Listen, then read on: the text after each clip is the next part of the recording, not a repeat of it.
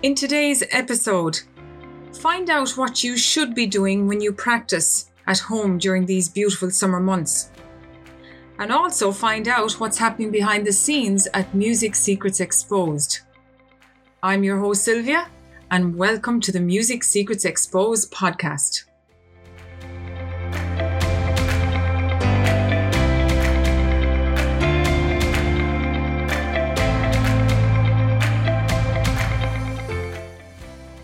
Hey, hope you're all doing good. As I record this podcast, it is July of 2021. As some of you musicians are having a staycation, meaning staying at home for your summer holidays, what are the things you should look out for when you're practicing your instrument at home? One of the key things I always tell my students is this a simple thing it's listen. Listen to what you're playing on your instrument. Listen for the different nuances of rhythm and sound and technical effects. Because very often, when you're trying to learn a piece of music that you might be finding a little challenging, you're so caught up with everything that you have to do, you forget to listen. And it's through listening you will hear the, the melody, you will hear the accompaniment, you'll be able to improve your melody. Ask yourself, what am I going to achieve in this practice session? What am I going to work on to improve? The summer period is a great opportunity for musicians of all types to enter out onto the streets of towns and villages all over the world and listen and look. Listen to the buskers on the side of the street. Look for unique jazz bands hiding away in a park promenade somewhere. Listen and learn look at the musician how they play their instrument. If you can speak to them about their instrument they'll be more than happy to speak with you about the nuances of playing their instrument. After all it's what they love to do. And support them by giving them a few dollars too here at music secrets exposed we are sponsoring a competition, especially for you if you're a novice, intermediate, advanced performer, if you really want to try and have a bit of fun in submitting an entry and just see what happens. You have this opportunity to submit an entry via YouTube video into the Musical Changemakers competition. Learn all about it at musicalchangemakers.com.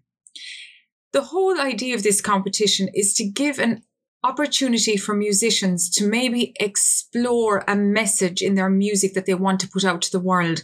And maybe if they become one of the winning top 10 to get assistance and help and have the opportunity to do workshops about performance and all those lovely things. So we would love to see your entry. If you're a soloist or if you want to submit as a group, we'd love to see your entries. Just grab your YouTube link from YouTube when you have your video created keep it to about two or three minutes long, and you can put that in to the application when you click the button at musicalchangemakers.com. Just have a quick look through the rules. They're really easy, nothing to worry about. Here at Music Secrets Exposed podcast, we have had some very interesting and I somewhat revealing interviews over the last few weeks here.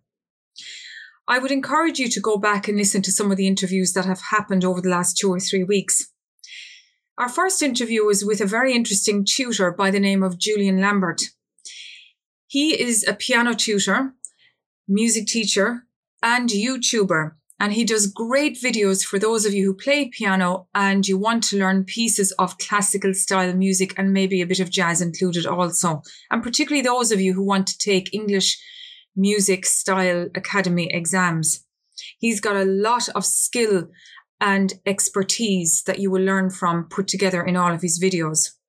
He's a very interesting tutor, and one of the things we spoke about was the importance of music theory as part of the foundational aspects of music education. Take a listen. The next interview we did was with an artist, performer, and coach by the name of Rick Gooseward. Now, this man has a huge amount of knowledge when it comes to the ups and downs of performance and of being a musical artist. He also is a songwriter. And to me, what's really interesting about Rick is he's got a huge expertise when it comes to coaching others based in his own personal life experience, but also the level of education that he's undertaken to really have a professional approach to the idea of coaching. Those of you who want to become artists, whether it's full time performers or part time, he would be the best man you could get to help you through the thresholds of becoming an artist. The next interview we had was with this amazing, I have to say, just an amazing academy in South Africa. I spoke to the registrar of Dres Petzer, and they have created this syllabus whereby all the foundational aspects of learning music are included in the basic form. But what they have done is they are encourage, they have created a syllabus which encourages and allows students to be very creative in their approach to creating music. And their efforts can be adjudicated through exams, which is a useful tool for feedback as a student, if you are wanting to explore contemporary music and have the freedom to create and learn how to improvise and explore new ideas, whether you want to be a soloist and you want to get other musicians along with you doing a presentation in a very formal academic context, this interview I think you will find very interesting as a potential source of education as a student starting out with music. And interestingly, his academy are university accredited, which means that as you climb up their grades, you will be in a good stance regarding university level education. The most recent interview we did was with Cara Smith last week, and Cara Smith describes herself as a musical therapist. She herself studied singing at Berklee College in Boston and from there went on did professional studies in therapy. And through her musical approach, her whole life is dedicated to helping those dealing with forms of trauma using music as a trigger to get them through their healing process. The interview explored many ideas about musical therapy, about what's involved in it, how can a musician become a therapist? And it's a particularly a very interesting subject because it's one of those special ways of using your musical skill, if that's a word, musical skill, to give back to society and to your community as a whole. There is also a huge amount of opportunity available for research projects that are not being currently undertaken. I suggest that if you're looking for answers what to do with your musical skill, listen to Cara's interview. This week's interview is going to be with Caitlin Fahey Crow. And she has a lot to say. She's a very artistic type musician. And along with her husband, they have produced something really special in their ability to create a source of musical learning through creative ways, through very colorful ways.